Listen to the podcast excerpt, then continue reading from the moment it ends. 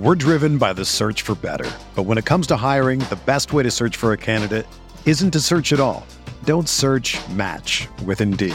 Indeed is your matching and hiring platform with over 350 million global monthly visitors, according to Indeed data, and a matching engine that helps you find quality candidates fast. Ditch the busy work. Use Indeed for scheduling, screening, and messaging so you can connect with candidates faster.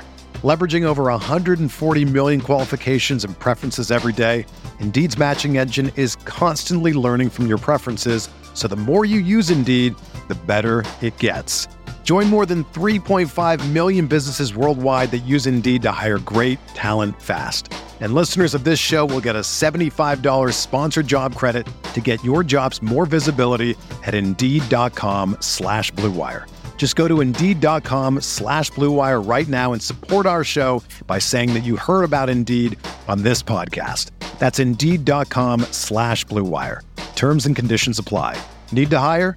You need Indeed.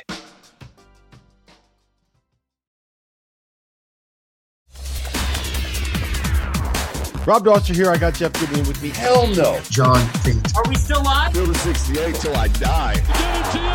I'm sorry, man. I blacked out. Randolph Childress. DJ Khaled, you know, the big DJ Khaled guy. Hands thrown up and in. Goodman needs to be fired all the time. Josh Pastner. You're going to beat people straight up. You know the deal. Drink responsibly tonight. I'll be drinking with you. Jerel McNeal. From the bluest of the blue bloods to the smallest of the mid majors. This is Field of 68 after dark. Hello and welcome in to another episode of Field of 68 After Dark. It is February 1st, 2024. We're already through the month of January and uh, we are on to February, getting closer and closer to tournament time. Uh, was not a super packed slate tonight, but there was a very good game uh, in the Big Ten as Nebraska comes back from uh, down 19 at home to get the win in overtime over number six ranked Wisconsin. We're going to get into that here momentarily uh, and break down Nebraska's uh, resume, which continues to get better by the day. I'm John Martin, hosting tonight with my guys Tyler Hansbrough and Jerel McNeal. We're going to get into uh, the collapse that's taken place uh, in Memphis 16 days ago, number 10 in the country, now probably out of the tournament. It's a packed slate this weekend. So we'll get into all of that and more today on the show. But, fellas, let's start with this win, this epic comeback by Nebraska to beat Wisconsin.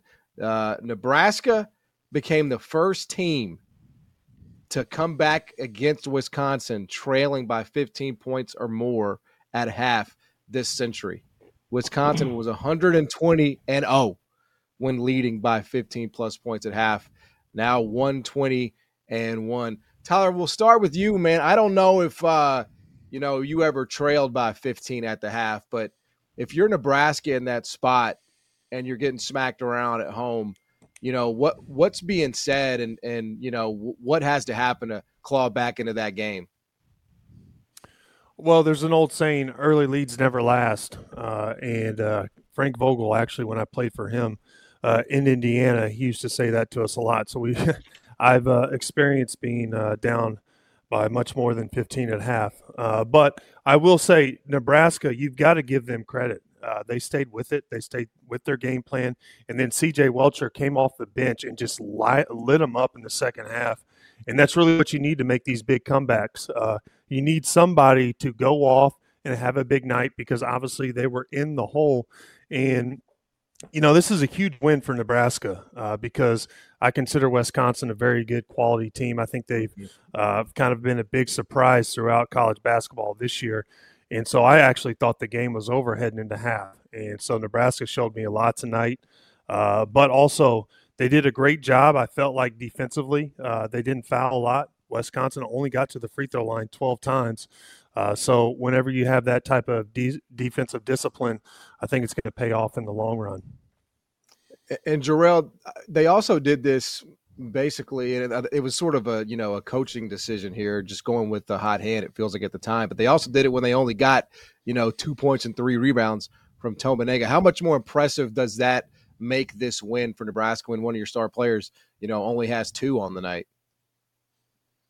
Oh, it, it was pretty impressive, John, and uh, and that's primarily just because, like you said, Tominaga has been one of the guys that they've leaned on all year, uh, especially uh, for perimeter players and scoring wise offensively. And uh, you know, he really couldn't hit the backside of a barn tonight.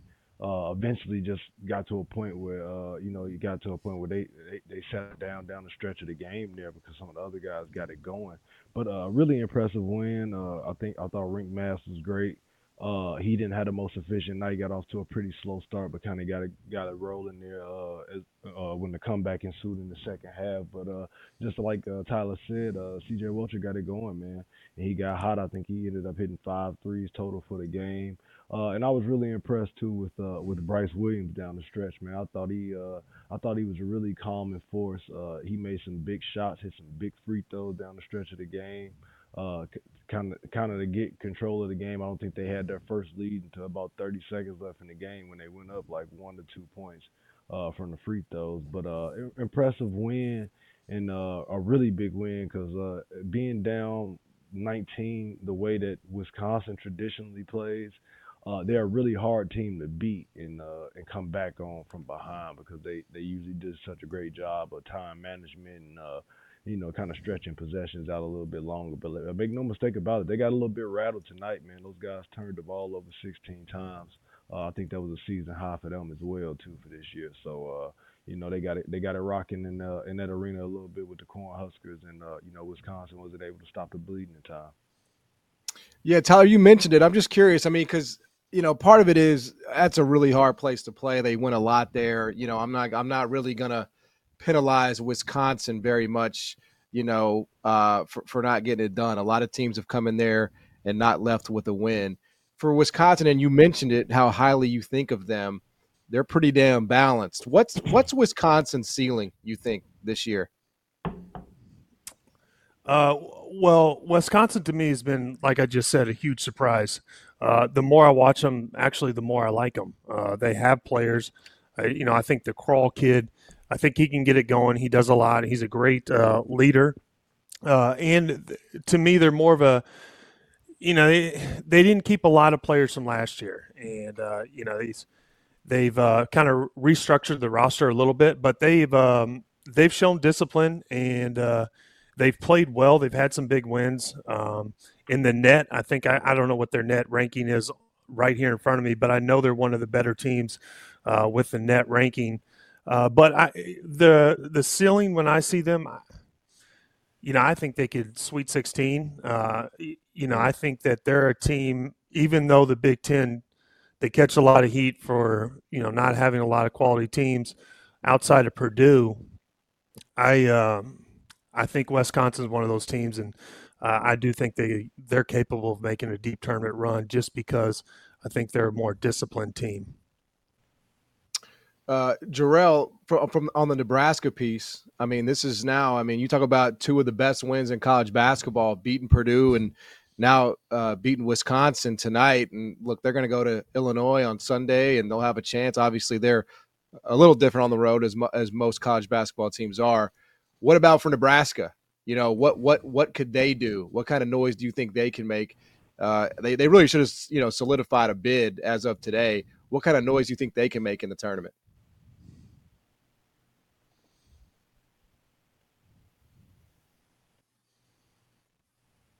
You guys hear me? Can you guys hear me? Yeah, we got you. Yeah, I'm just saying for Nebraska, what noise do you think they can make in the tournament? Oh yeah, I think I think I think Nebraska will be a fun team. I think they'll have opportunity for sure. Uh, I, I would think the ceiling will probably be the second weekend. I think that's a team that can make that, that can get hot and uh, and push it to the Sweet 16. Maybe if they if they hit the right if they get the right layout in uh, in the tournament and everything.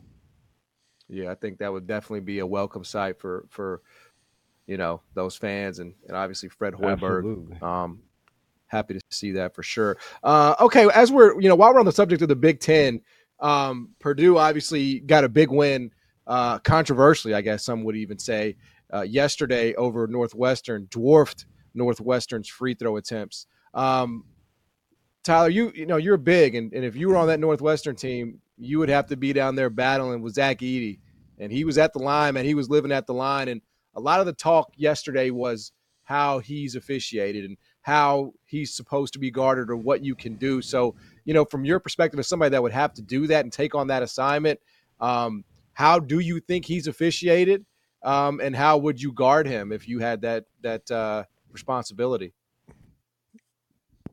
Um, well, first of all, I don't think uh, the free throw discrepancy is always a good way uh, to judge the refs on, you know, whether they you know called the game or officiated the game the right way. Uh, there are teams out there that have better de- def- defensive discipline and they don't foul as much. Uh, so I, I've never been a big fan, and I don't think that actually the free throws should match up on the box score. Uh, some teams don't foul more than others. Some teams attack the rim more than others. There's different styles that create that outcome. Uh, so that's never been a good judgment for me. But Zach Edey does draw more fouls uh, than most people because he's a mismatch every single night he's on the on the floor, and people can't stop him. So that's going to lead to him getting more free throws and actually getting fouled more. Uh, also, he plays down low, uh, which is a more physical game. So uh, the fouls can happen a lot, you know, a lot more. Northwestern, uh, they're um, you know they're guard guard oriented, so they shoot a lot of mm-hmm. outside jump shots. They didn't attack the rim nearly right. as much as Purdue did, so that's going to prevent them from getting to the free throw line.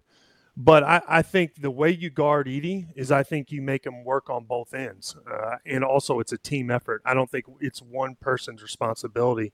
I think everybody's got to be aware of where he is, and you can't let him get the ball close to the rim uh, because if the closer he gets that ball to the rim inside, it prevents the double team. And with Edey, you're going to have to double team him uh, just because of his size and what he does close to the rim. So you have to make sure that you get him away from the, the lane and you have to be physical with him. But on the offensive end, I think you've got to wear him down. You've got to put him in ball uh, screens and make him work defensively. Uh, that way, he can wear down and tired more easily. Uh, and you would hope that that uh, helps you out more. Jerel, from what you've seen of, of, Purdue, and look, I think last year when you sort of diagnosed, you know, what went wrong, it was really that the, the guards weren't good enough. They went out and they hit the portal a little bit and brought in Jones. From what you've seen from last year to this one, you know, Braden Smith, how much better is that backcourt? And are they better equipped, in your opinion, you know, to make the run that really they should make? Yeah, absolutely. And I think that they did a great job of getting guys uh, that kind of fit the mold of what they were missing from uh, from last year going into this year. So I think Lance Jones was a huge pickup. Uh, he gives them a little bit more needed athleticism on the perimeter. Uh, you know, obviously Braden Smith is the point guard and he does a really good job. But at the end of the day, uh, you know, when you get to the guts of the game, you're gonna have a guy. You need a guy on the perimeter that can go get a bucket or at least get a viable shot attempt off uh, when they need to. And I think Lance Jones is kind of that guy for them. He gives them a different element uh, and, and and as well, he's another guy that can stretch the floor and make shots from the outside. And uh, for the most part, he's been playing really, really well uh, early on, uh, early on throughout the course of this season. And uh, for the most part, he's going to be a guy that they lean on down the stretch. So I think that they they did the job. I think they got the right pieces. Uh, the only thing that kind of scares me about them a little bit is maybe depth. Uh, they tend to struggle a little bit when one of those guys doesn't have it going or has a little bit of an off night. Or uh, obviously, you know, the obvious as well too if uh, Edey ever gets in foul trouble, which is just bound to happen mm-hmm. Uh, at, at, some sort of time because guys like that are just so hard to officiate. Uh, I know people get irate about the calls that he gets and you know how how many times he goes to the free throw line as well too. But I've seen him on many nights get a tough whistle and pick up two or three quick early fouls uh, for the most part, just from being a big guy and uh, being in the wrong spot at the wrong time. So uh, I think it works a little bit both ways, but I definitely think they're a lot more equipped this year. Uh, look, the expectation for Purdue is going to be Final Four this year. Uh, I think anything sh- short of that is going to be a little bit of a shortcoming for them. No question. Tyler, do you agree with that? Do you sort of feel like they are, you know, and look, it was a, you know, it's it's one game, so we we know sort of the the variance of college basketball and that and the way that tournament is designed. But do you, when you watch them, do you see, you know, this team is going to be able to handle all of that better than they did last year? Yeah, actually, I think what happened last year is going to prepare them uh, for the tournament uh, this year. I think uh, it's going to show them how important one game can be, how you can quickly lose, uh, and I think it's going to make them come into the tournament this year with a little bit of an edge. And uh, you know, when you look at Purdue and the teams that they've beat and the expectations, and Edey coming back, uh, they are a Final Four team. They can get to the Final Four. Uh, expectations would be the Final Four. That's my expectations for them as well. Uh, and I think that they, uh, I would consider them a contender based off of who they have and what they've done and their strength of schedule. Yeah, and I would say like uh, we all remember Virginia going down to UMBC in embarrassing fashion, and they come back the very next year and they win it all. You know, so you sort of start to wonder, you know, is that something we could could history repeat itself with Purdue? bringing back pretty much everybody on that team, you know, I'm starting to kind of think that it could be in the cards. All right, we're going to come back here on Field of 68 After Dark. We're going to get into the disaster that is Memphis. Stick around. Back after this. As you guys know by now, we've partnered with BetMGM this season. We'll be using BetMGM lines to make all of our picks, and we'll have special offers for the listeners and the viewers of the Field of 68 each and every week of the college basketball season. We have a special offer that will be available starting on Tuesday, January 9th, and running through Monday, February 12th, the morning after Super Bowl 58. If you haven't signed up for BetMGM yet, in honor of the big game, you can use the bonus code FIELD158 and you'll get $158 in free bets on your first wager with BetMGM, regardless of whether or not you win that first bet. Here's how you make it work. Download the BetMGM app, sign up using the bonus code FIELD158, deposit at least $5, and place your first wager on any game you'll receive $158 in bonus bets regardless of the outcome of your bet. Just make sure that you use that bonus code FIELD158 when you sign up. And remember, BetMGM is now available under one wallet in select states. As a New Jersey resident, this is super convenient when I have to go cover games in New York or Philly, which happens quite a bit. When you cross state borders, you just log into your existing account and fire away. You don't have to create separate accounts in each state. It's easy, it's simple, it's clean. And most importantly, we have some fun stuff coming up for the heart of the college basketball season bet insurance tokens, college hoops odd boosts, and my favorite, a nice juicy parlay boost. So download the BetMGM app and sign up today. Field 158. We're driven by the search for better. But when it comes to hiring, the best way to search for a candidate isn't to search at all. Don't search match with Indeed. Indeed is your matching and hiring platform with over 350 million global monthly visitors, according to Indeed data, and a matching engine that helps you find quality candidates fast. Ditch the busy work. Use Indeed for scheduling, screening, and messaging so you can connect with candidates faster. Leveraging over 140 million qualifications and preferences every day, Indeed's matching engine is constantly learning from your preferences, so the more you use Indeed, the better it gets. Join more than 3.5 million businesses worldwide that use Indeed to hire great talent fast. And listeners of this show will get a $75 sponsored job credit to get your jobs more visibility at Indeed.com slash BlueWire. Just go to Indeed.com slash BlueWire right now and support our show by saying that you heard about Indeed on this podcast. That's Indeed.com slash BlueWire. Terms and conditions apply. Need to hire? You need Indeed.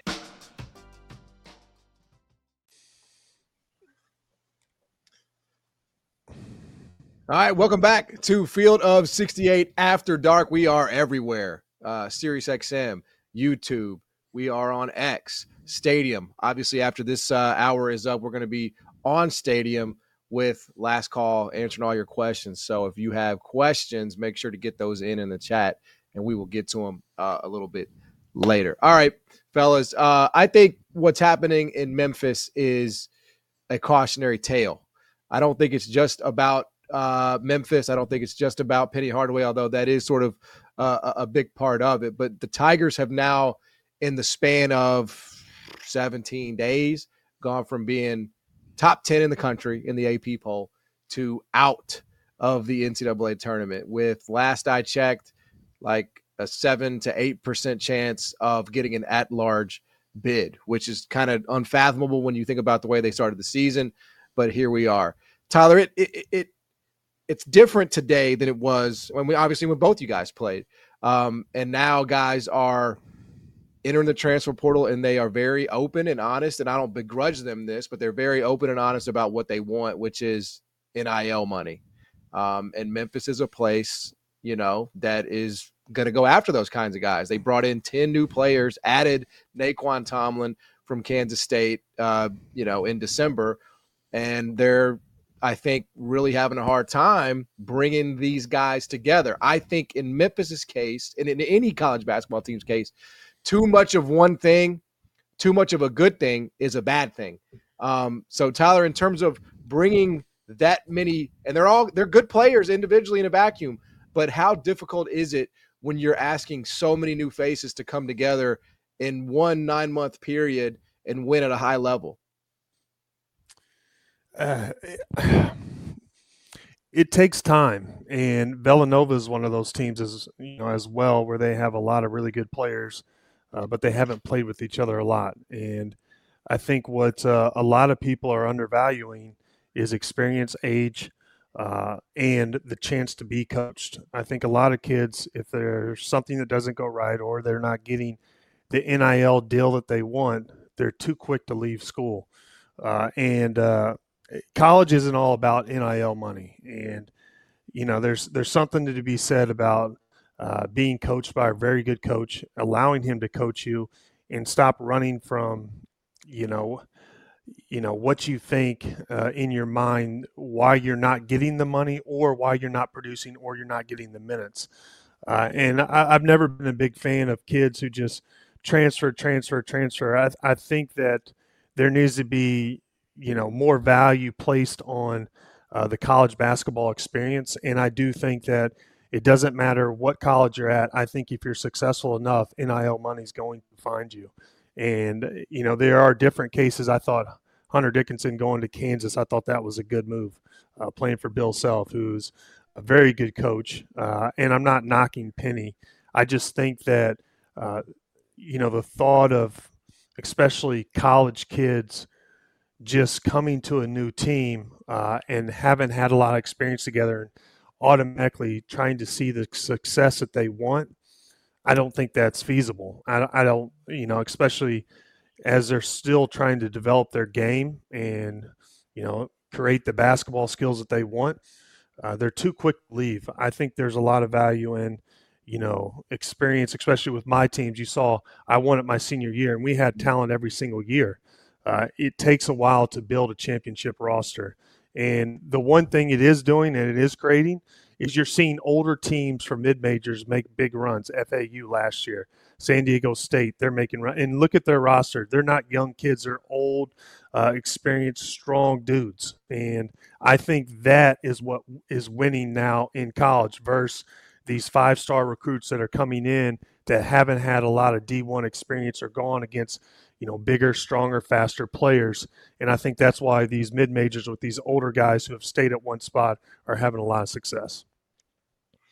Yeah, I mean, Jerel, this is this is not a um, a quality issue because you don't beat Clemson, you don't beat Arkansas and Michigan on a neutral, you don't beat Texas A&M on the road if you're not a good team, right? If you don't have talent, but you you follow that up with four straight losses at home to Rice, blow a 20 point lead to South Florida at home, lose to Tulane and UAB on the road, there's something internal, right? I mean, is there any other explanation? I mean, it, it, it surely seems like it might be something, um, but it's nothing that to my to my sight or you know common knowledge that is just glaring about it uh, as of right now. So I don't kind of want to create problems in their locker room that may or may not be there. But uh, I mean, the, the, fact of the matter is they they lost they, they've lost their last four games, and uh, and for me, the common denominator has been um, it's been pretty simple. They they've turned the ball over in each one of those four losses more than they've had more turnovers than they had assists in every four in all four of those games.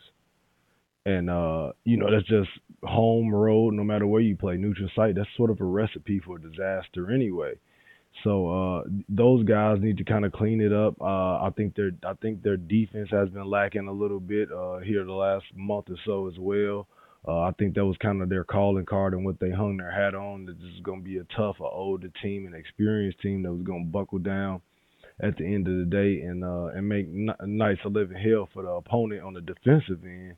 And they were at a point where they were kind of just gonna manufacture enough points to win games, and uh, you know things aren't going that way uh, anymore.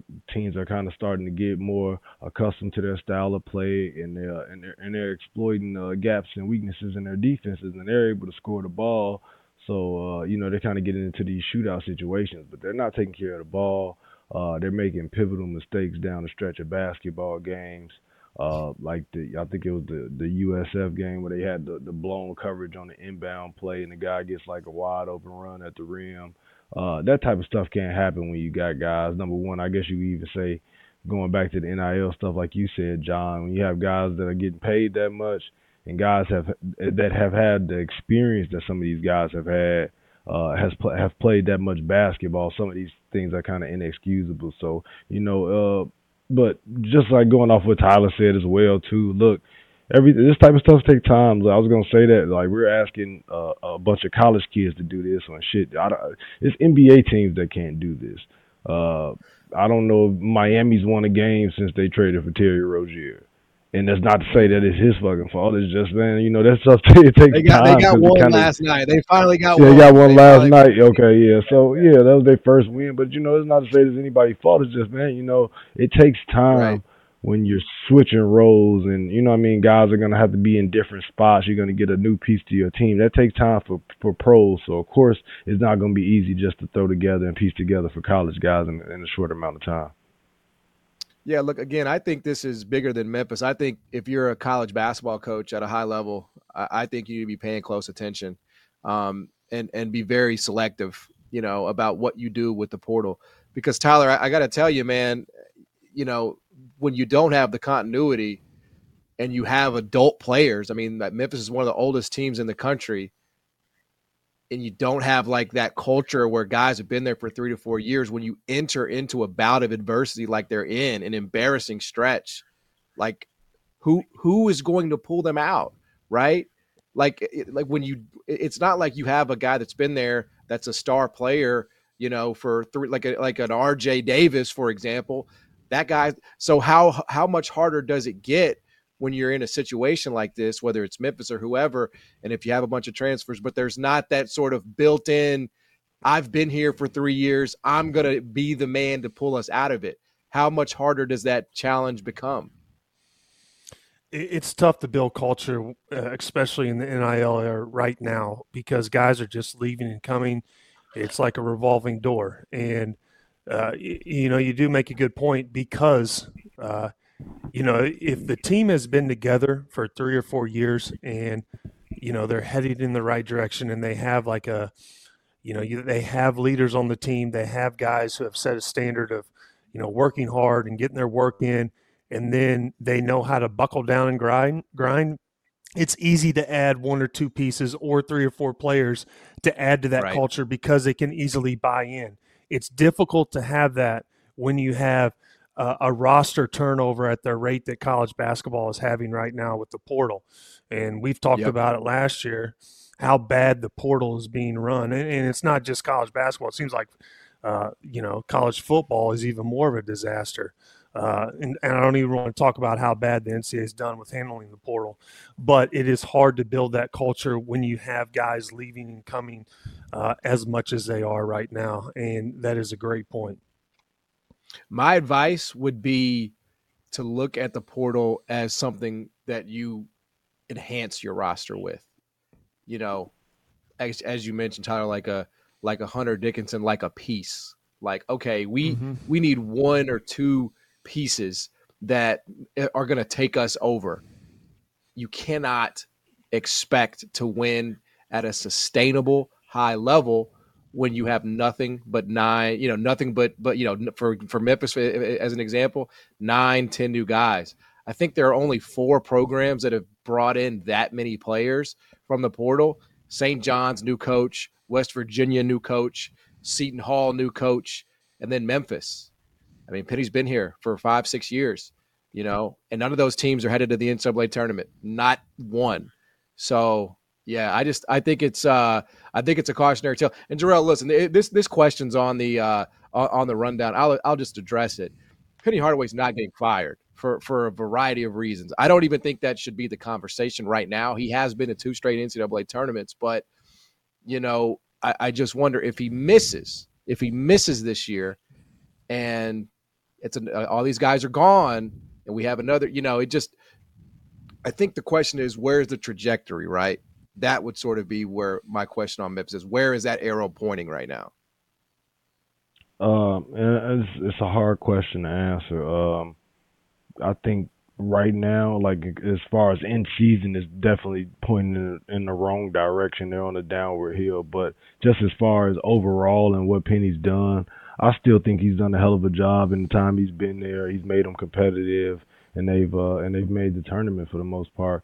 So uh, he, he's still trending up right now. This year won't seal his fate one way or another. But I will say this: I think it creates a different uh, a different set of uh, of issues or a problem maybe for coaches. Uh, just hearing you guys talk about that now, because I feel like uh, coaches aren't entitled to that time to build programs anymore with the portal. So it's like you know, because you see some of these guys get to these places, hit the portal hard, and some of them have success early on. But like you said, is it sustainable? Maybe or maybe not.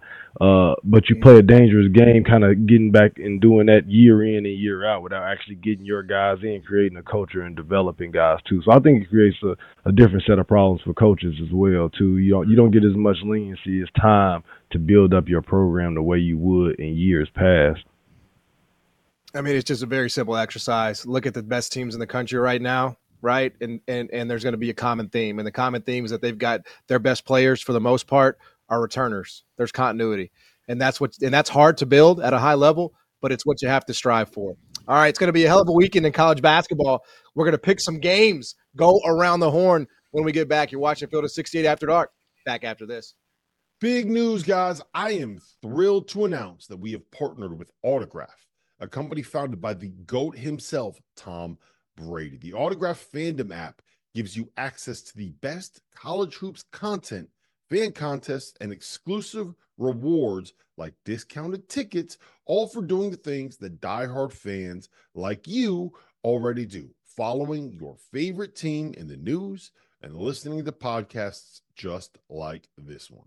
When Tom, and yes, I am calling him Tom, we're on a first name basis these days, co founded Autograph, he had one mission in mind change the fan experience for the better.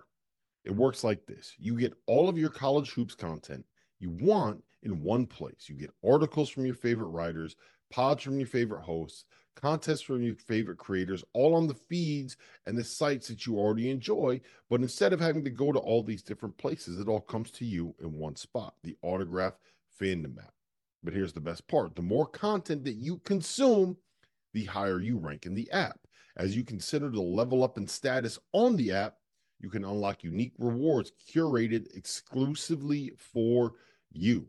So download the free autograph app in the App Store and use the referral code F68, that's F68, or tap in at the link in the description below or in the podcast app of your choosing to start earning points for doing something as normal as listening to this very podcast. It really is that simple.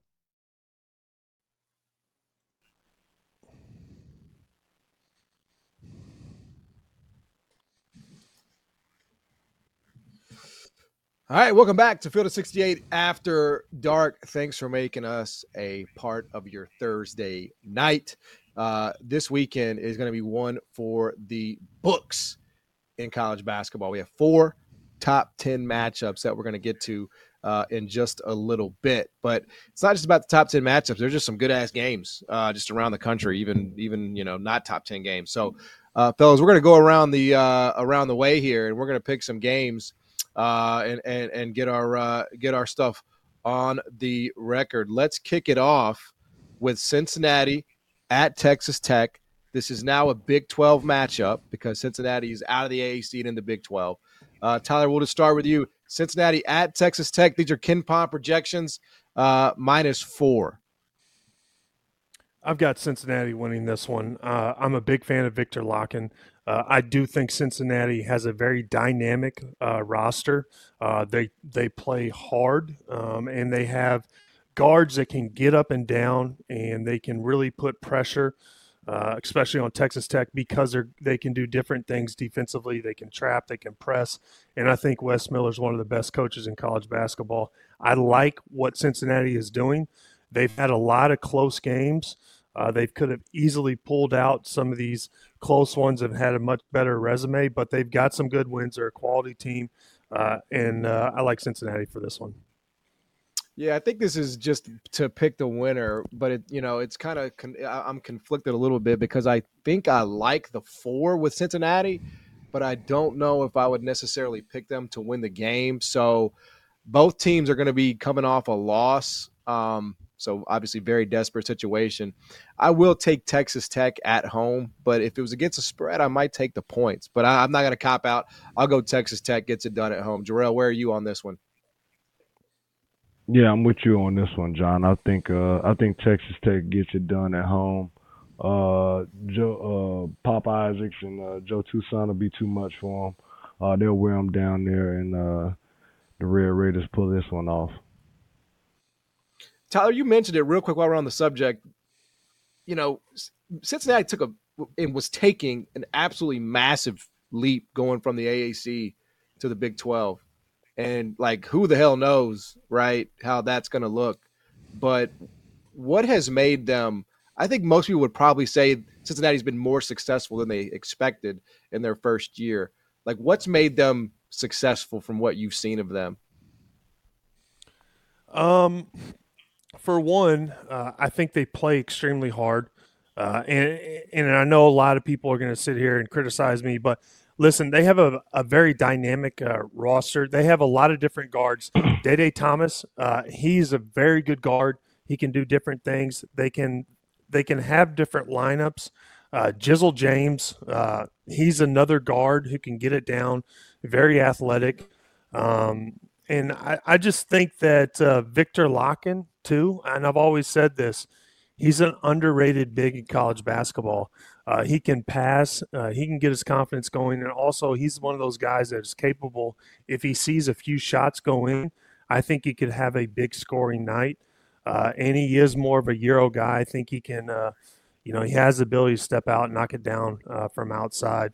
So yeah, I, I, do think Cincinnati has been a big surprise from the outside.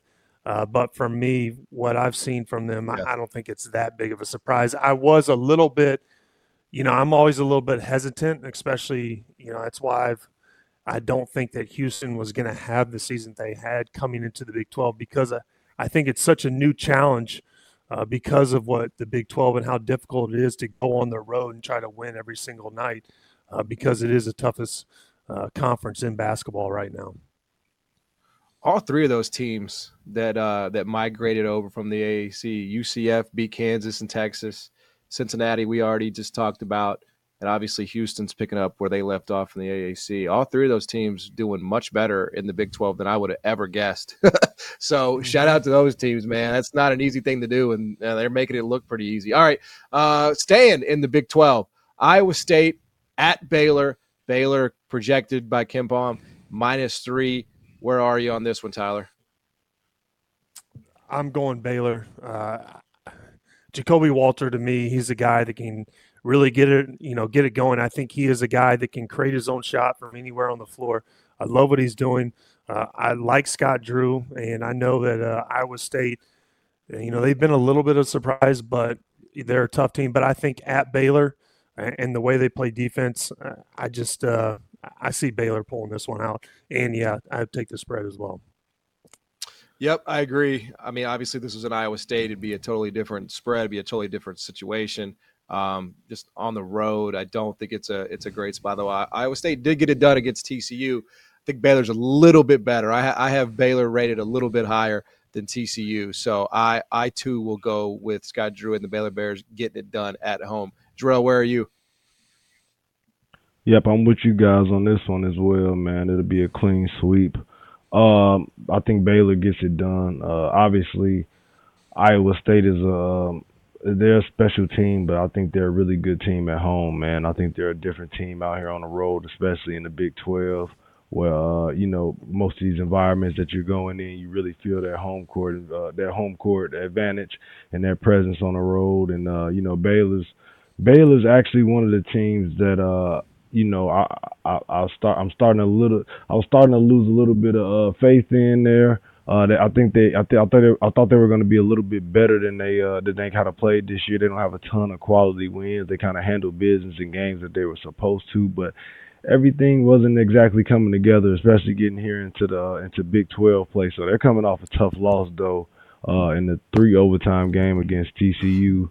Uh, so they'll in, in in another game after that. So uh, I think I think I think Baylor gets it done. They win in a bounce back fashion. Uh, just questions going forward with them though, man. Those guys kind of got to figure things out and get it rolling back like that old school Scott Drew style on the defensive end, I mm-hmm. think, and uh, and kind of find some more guys to step up from the bench depth standpoint. Absolutely. Last game uh, uh, in this segment from the Big 12. We're going to go to Texas on the road at TCU. Texas, of course, off that Tough. They played really hard. Probably it probably feel like they should have won the game. Heartbreaker in some ways against Houston, uh, but they are five point dogs at TCU. Where are you at on this one, Tyler? I'm going TCU, uh, and uh, I think being that it's at TCU is going to make a huge difference. Uh, but also, I think TCU, Emmanuel Miller, he's a guy that can really get it going. He's playing well. Uh, he is. I just think that TCU is more of a complete team. And also, uh, TCU, they could have had a big time victory at Kansas. Uh, they have the capability of playing with any team in the country when they have it rolling. So I, I like TCU because I think their upside is much better than Texas. And I think the whole Max Abmas, I think that. Um, you know, I'm not really sure how good he's really been a plug and play guy. I think that, uh, you know, he's a little bit of a sporadic scorer at sometimes, and it takes a, you know, a, a, a lot of shots to really get him going at times. So uh, that can be a drawback. But, you know, I, I like TCU in this. I'm in complete agreement. And I also just think eh, part of it is TCU feels like to me is playing its best basketball of the season. Um, obviously, getting it done on the road against Baylor last weekend. You follow that up with a home win, tough one against Texas Tech. I think they're kind of coming into their own. They're kind of peaking right now. Um, and I'm just like you, I'm not really sold on what I'm going to get from Texas. Like, I think I can probably count on Disu and I can probably count on Abmas. I don't necessarily know on on Dillon Mitchell. I don't necessarily know on Tyler, especially on the road. I, I just I don't know if I can trust him. So I think TCU get, definitely gets this one done at the house. What do you think, Jerel? Uh, I'm rolling with you guys again. I got TCU winning at home. Uh, I do. I, I will say this. I have enjoyed to see kind of the uh, the progression that Texas has made. I thought, like you said, John, I thought they played uh, uh, uh, Houston really tough the other night, man. That was actually a hell of a game. I watched that whole thing start to finish. It was a fun game to watch. Uh, yeah. And I think they're I think they're playing better uh, as they got in the Big Twelve play here. But um, like you said, I think they still have issues outside of Abmas and uh, Disu scoring the ball uh, and and more concerning that I don't think they they they have a great defensive team. They got a couple of guys that can guard, but a lot of people are actually attacking Abmas on the other end. Absolutely. Uh, and you know, it's, it's been it's been a little bit of a uh, a little bit of a challenge just for him to hold up his end of the bargain on the defensive end in the Big 12, just playing at such a high level. Uh, but I think TCU, man, they're a complete team. Uh, like Tyler spoke to, Emmanuel Miller is really good. Uh, but for, the impressive thing about them is that you know they got about three or four guys in that mix who are averaging right around ten to twelve points after that, and so they really spread it around. They can hurt you in a mm-hmm. variety of ways, and they got a ton of guys that can get out there and give them extended minutes too off the bench. So I like TCU. I think they're a lot better than a lot of people are giving them credit for early on.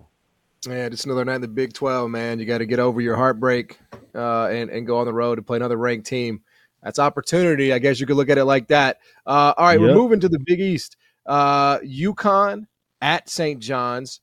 Projection here is uh, UConn minus four. Tyler.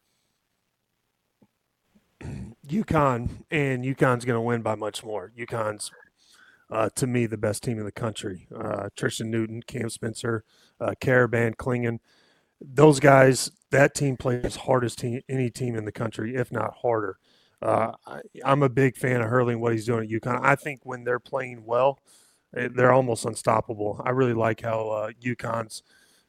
I know that I've said like this team has been a big surprise, uh, like four or five times tonight for you know a lot of different teams, but this team.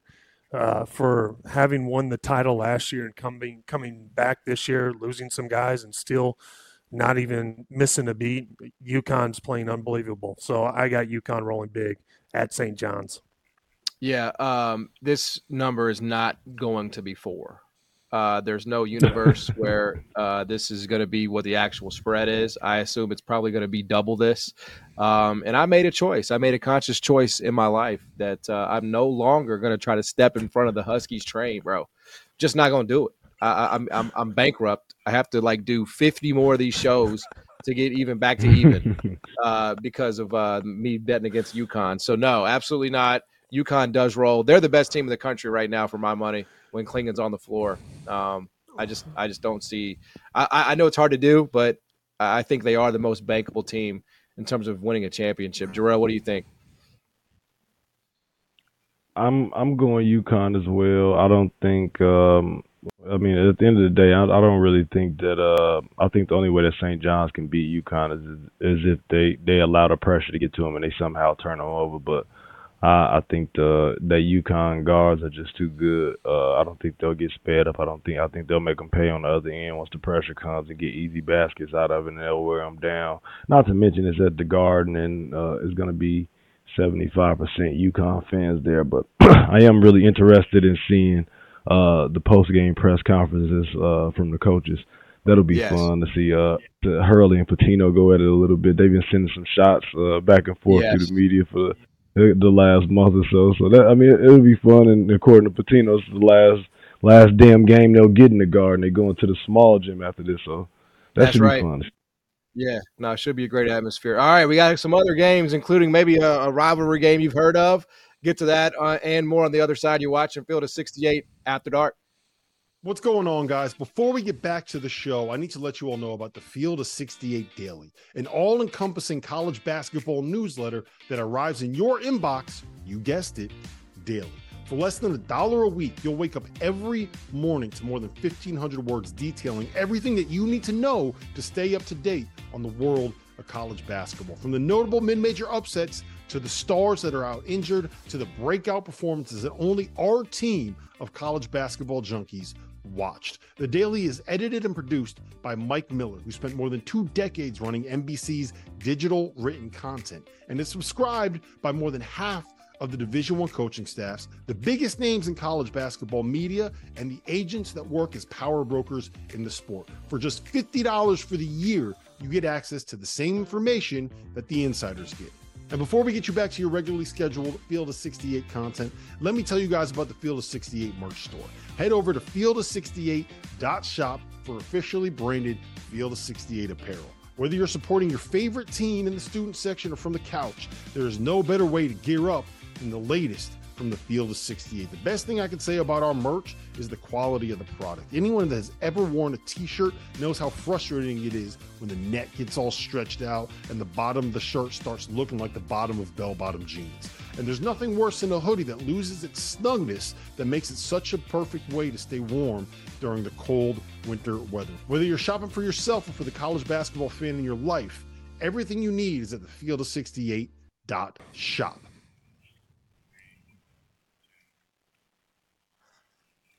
All right, welcome back to Field of 68 After Dark. Uh, I'm John Martin, Tyler Hansbrough, Jerel McNeal on with me tonight. Hey, we're going to do last call on Stadium. So if you got questions about college basketball, make sure to get those in to the chat, and we're going to answer them uh, in the show as soon as this one goes off. Um, real quick, I was just thinking about it. Uh, I'm gonna I'm gonna say UConn uh, alt spread minus 30 this weekend. I'm going that far. I think it's just going to be a squash spot. You know what I'm going to do? I'm going to put it in vaulted. VLTED's an app that allows you to participate in daily cash prize pools without an entry fee. It's the place to store your own predictions forever. And by using the Vaulted Challenge feature, you can prove you're smarter than your friends. All you have to do, go download the Vaulted app spelled V L T E D to challenge your friends, store your predictions, and join daily cash prize pools without an entry fee. UConn minus 30. There you go. All right, we have a few more games to get to, fellas, to pick for the weekend. We will start with a. Uh, I'm not sure if this one will. Uh, this one might be on ESPN Plus. Uh, Duke, North Carolina. Uh, North Carolina minus six uh, there uh, at home. Tyler, what do you think about the matchup, man? I think it's going to be closer than that, um, but I, I, do think that uh, obviously the Tar Heels, my team, uh, much different team this year, and Duke had our number last year. Um, I think Filipowski came into the Smith Center and just kind of dominated us. But I think this is a different team. Uh, Harrison Ingram is a different issue, and he allows us to spread the court. I think Armando, um, you know, he's shown, you know, that he can step up in big games and be dominant. And I know he hasn't, you know, recently had the games that, you know, you know he's he's used to having, but he still can have huge, impactful uh, games. And R.J. Davis is a different player this year. He's playing with his confidence. Uh, I think him not having to handle the ball and having Elliot Cadeau run the point guard has been uh, dramatically different for his game. The way he impacts the game now, I think he's always a threat, always hunting his shot, and I think his confidence. Uh, he's playing, you know, with this confidence as high uh, as it's ever been, and uh, I love what he's doing. Uh, but um, you know, Duke is one of those teams that have big athletic guards, and uh, you know we've been vulnerable at times, especially against UConn when we played them. They have those big physical guards, and so that's the reason why I think this game's going to be so close. Jared McCain, he's a Duke player who's playing extremely well. Kyle Filipowski, uh, Proctor, those guys can go off, but also I don't think that a lot of people, for some reason, give Jeremy Roach the credit that he deserves. He's one of those guys that's been consistently having good nights, and he's been a consistently good player for Duke. Uh, it's just that they have so much talent that sometimes these guys get overlooked.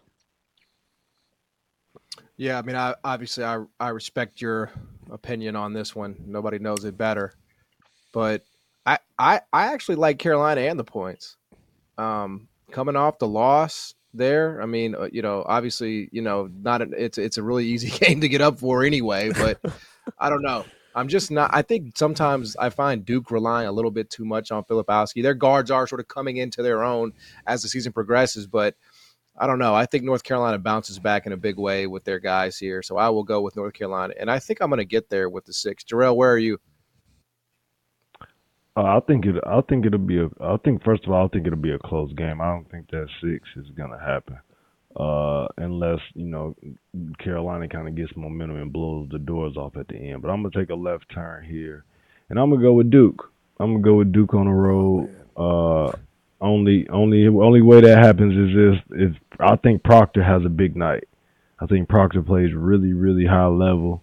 Uh, he has one of those special nights and uh, he's able to somehow steal steal a victory uh, at, at, UNC. So I'm gonna take a little bit of a left turn. I know Tyler won't like that, but he'll be in the building, so he'll have front row seats for the whole thing. No doubt, should be a, uh, as always uh, a ridiculous atmosphere. All right, uh, moving on. Uh, Houston at Kansas. I mean, that's another heavyweight bout, right? Houston uh, projected minus two at KenPom over Kansas. Uh, can can Houston do this on the road once again, Tyler?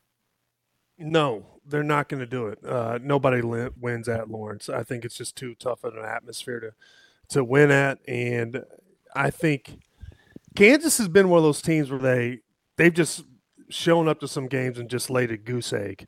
Uh, mm-hmm. But they don't do that at home, and I think they have veteran players: Hunter Dickinson, uh, McCullar, uh, Harris, I just think they're too good at home, and I think their crowd has a huge impact.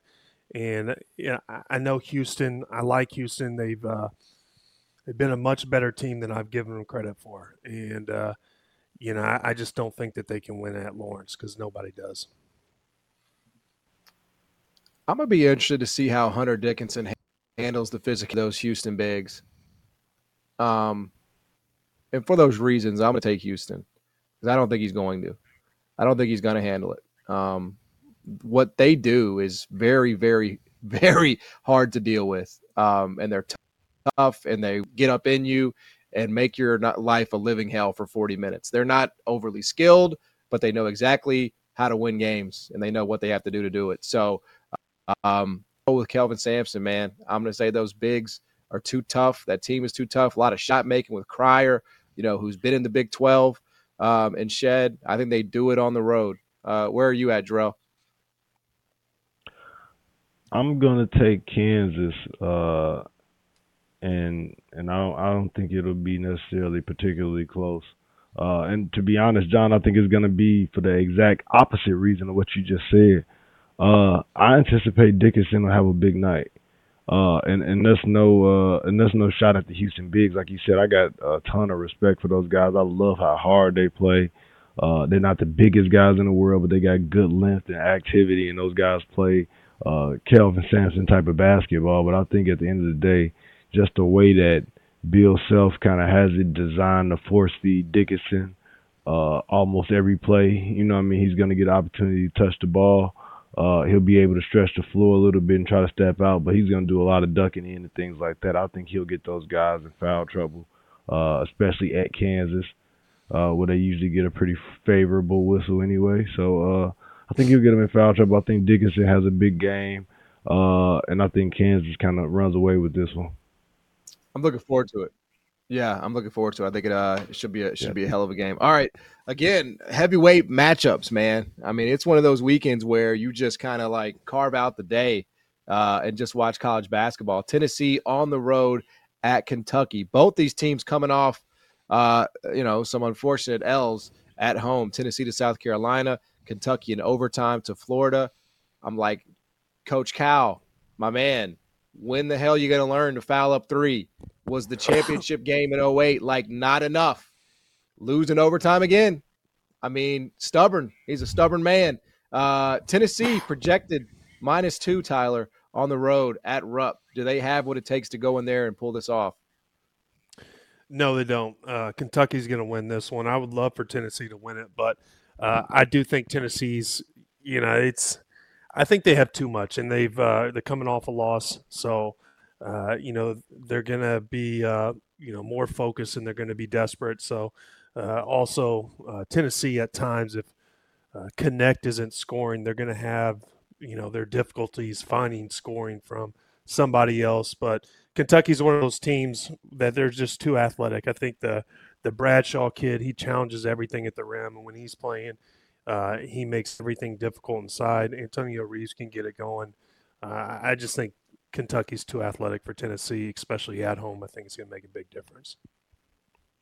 Yeah, some some injury weirdness with Kentucky. DJ Wagner didn't play, uh, you know, uh, last night against uh, against Florida. Like if, if you told me he was in, I would say Kentucky. So I'll just assume he is. Uh, and I will say Kentucky bounces back for for all. I just think it's really really hard to win on the road. Like what Florida did last night should not have happened because you just foul up three. Like that is what the analytics are telling you to do. It's just obvious at this point. Uh, so I will take Kentucky at home. Jerel, what do you think? Uh, I'll start. I'll start by saying this. Um, outside of outside of and, and to be honest, I think it's it's, up there. It's neck and neck. Uh, this is probably my my most uh, intriguing game. I'll be excited to see this game. This should be a fun game to watch. Uh, uh, Tennessee and Kentucky going at it. Uh, at Kentucky, like you said, uh, obviously it'll be a, a, a, very high importance if uh, if Kentucky is actually healthy or not, and they have all their guys. that'll make a huge difference. But I am rolling with Tennessee on this one. Um, I think Kentucky is kind of starting to hit some of these growing pains. Uh, the bumps and the bruises are catching up with some of their young guys. Uh, they've had to go into a few tough environments here and there already in the SEC, uh, and it's not going to get any easier. You know, you, uh, I remember my freshman year. You know, everybody always talked about like that wall. You know what I mean? So I think they may be kind of approaching it here, running into that wall here, and I think uh, I think Tennessee gets a big statement statement win uh, away from home on the road at Kentucky this weekend. All right, before we head over to Stadium for last call, toast of the night. I mean, is there if there's any other deserving uh, player, coach, or team besides Nebraska becoming the first team in the last 120 games to come back from down 15 to Wisconsin? I'd love to hear it, but it feels like feels like a universal toast of the night tonight, fellas, to Nebraska back to Nebraska ball. Nebraska ball. Sounds I'm good going to. CJ Wilcher. I'm I'm with you. Nebraska. Mm-hmm. Yes. Because that's historic. I mean, again, you're talking about century stuff. Um, and a, and a Wisconsin team that is very much designed not to give up leads. Um, and you get that done. I know it's at home, but that's one of those wins that gets you for sure on the right side of the bubble. We're going to be heading over to Stadium for last call. Follow us there for Tyler Hansbrough, for Jerel McNeal. I'm John Martin. Thanks for tuning in. We'll be back this weekend. Spring is in the air at Littleton Coin Company, and we want to help you brighten your collection.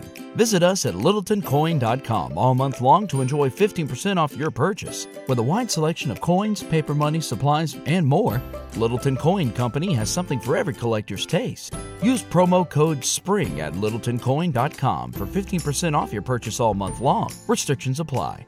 Littleton Coin Company. Serving collectors since 1945.